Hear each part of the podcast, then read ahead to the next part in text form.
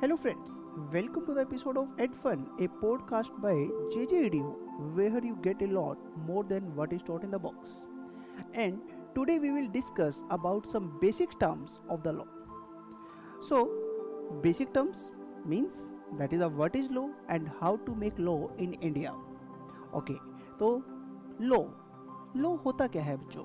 Law को अगर हम हिंदी में कहें बच्चों दैट्स कानून. बट कानून होता क्या है बच्चों?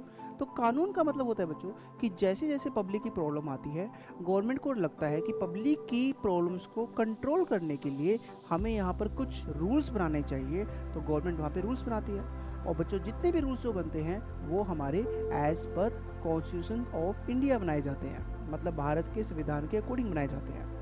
ऐसा क्यों, सर?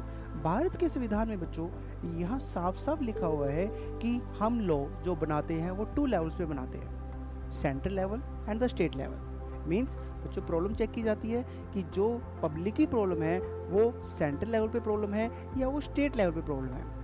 अगर वो सेंट्रल लेवल पे प्रॉब्लम है मीन्स पूरे इंडिया में ही उसके लिए हमें रूल्स बनाने चाहिए तो वहाँ पर बच्चों सेंट्रल गवर्नमेंट इसके लिए इम्प्लीमेंट करती हैं। और अगर उससे स्टेट लेवल पे है तो जिस स्टेट के लिए वो बनाना है, बच्चों, वहाँ पे स्टेट के लिए एप्लीकेबल आपका होता है। ठीक है जी?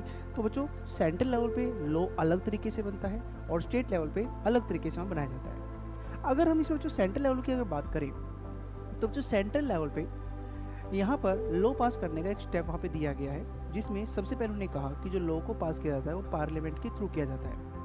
पार्लियामेंट में बच्चों दो हाउस हमारे होते हैं, लोकसभा एंड द राज्यसभा।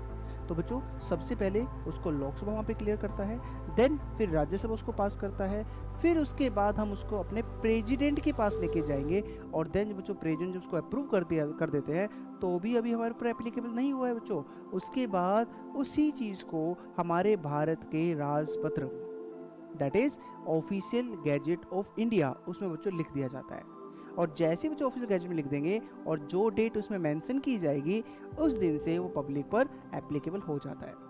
तो जितने भी बच्चों सेंट्रल लेवल पर जितने भी लॉ बने होते हैं, वो इसी पैटर्न में आपके चलते हैं। पार्लियामेंट लोकसभा, राज्यसभा प्रेसिडेंट और then official gazette of India but अगर हम स्टेट लेवल की बात करें बच्चों तो स्टेट लेवल में ये लेवल अलग होता है। मतलब यहाँ पर पार्लियामेंट की जगह पर हम स्टेट लेजिस्लेचर बना हुआ है, वो उसको फॉलो करते हैं।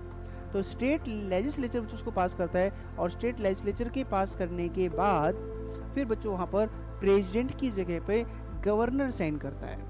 जो स्टेट का गवर्नर होता है बच्चों तो वो उस पर साइन करता है स्टेट, सिर्फ़ ओनली फॉर स्टेट स्टेट के लॉ एप्लीकेबल करने के लिए और देन उसको भी बच्चों ऑफिशियल गैजेट में लिख दिया जाता है। और जिस दिन बच्चों ऑफिशियल गैजेट में लिख दिया जाता है, हमारा लॉ उसी दिन से एप्लीकेबल हो जाता है।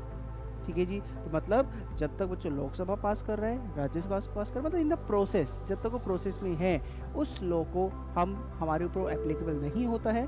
हमारे ऊपर एप्लीकेबल तभी होगा बच्चों जब वो ऑफिशियल गैजेट में लिख दिया जाता है। तो ये तो बात होगी बच्चों हमारे की डेट इज़ कि लॉ क्या होता है, लॉ को कैसे बनाया जाता है। अब बच्चों इसमें हम आपके सिलेबस के रिगार्डिंग बात करें तो आपके सिलेबस में बच्चों जो सी ए फाउंडेशन के, जो बिज़नेस लॉ जो आपके एग्ज़ाम जो सिक्सटी मार्क्स का आएगा, उसमें आपके टोटल फाइव एक्ट आपके वहाँ पर आते हैं मतलब फाइव लो आपके वहाँ पर आते हैं। और सबसे इंटरेस्टिंग बच्चों वहाँ पे, ये जो आपके फाइव लो हैं, वो टोटल सेंट्रल लो आपके हैं मतलब पूरे इंडिया पर एप्लीकेबल होते हैं। और उसमें बच्चों, आप पूरी डिटेल उसमें आप पढ़ेंगे कि Indian contract act sale of goods act Indian partnership act companies act and साथ साथ में बच्चों, उसमें क्या आता है? That is the limited liability partnership act ठीक है बच्चों? तो इसमें इतना ही बच्चों हम करेंगे क्लियर और नेक्स्ट एपिसोड में मैं आपको बच्चों और नई कंसेप्ट आपको बताऊँगा, उसमें क्या क्या चीज़ होंगे, ठीक है जी? तो don't forget to follow and rate our podcast and please share it with your friends and families okay बच्चों take care thank you bye bye